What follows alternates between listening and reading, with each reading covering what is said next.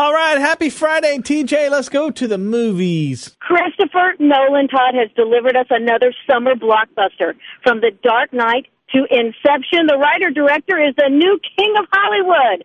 Inception stars Leonardo DiCaprio as a corporate thief whose job is to alter the decisions made by powerful people through their dreams. But what's live and what's Memorex? Only a spinning top lets us know. Maybe. That's why Inception is like Shutter Island 2 Summer Vacation. DiCaprio travels around the world through many altered states, weaving dreams. Let me just tell you this.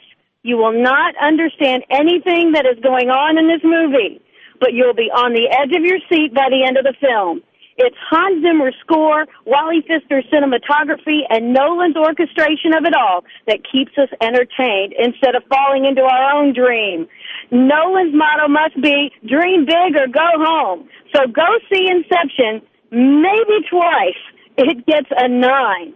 Now opening today, Todd, at the Robinson is Joan Rivers, A Piece of Work. And boy, is she. This is a documentary that unmasks the many layers of the real Joan. Now, whether you like the young comedian or the new plastic one, we learn what keeps her going and why, all at the age of 75.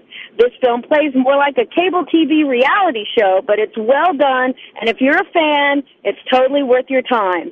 Joan Rivers, A Piece of Work, is rated R for strong language, duh, so don't take the kids.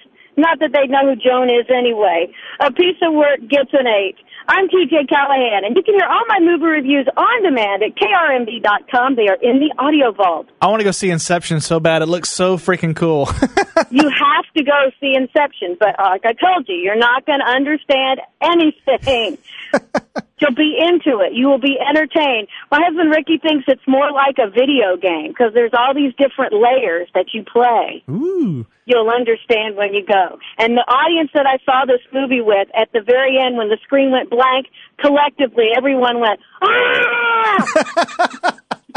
well, you mentioned Shutter Island too. I've got Shutter Island to watch this weekend on Blu-ray, so I'm looking forward to watching it. That one's fun too, but you're still not sure what's real and what's Memorex. Eee, I can't wait. Holly, Holly's scared. It'll be fun.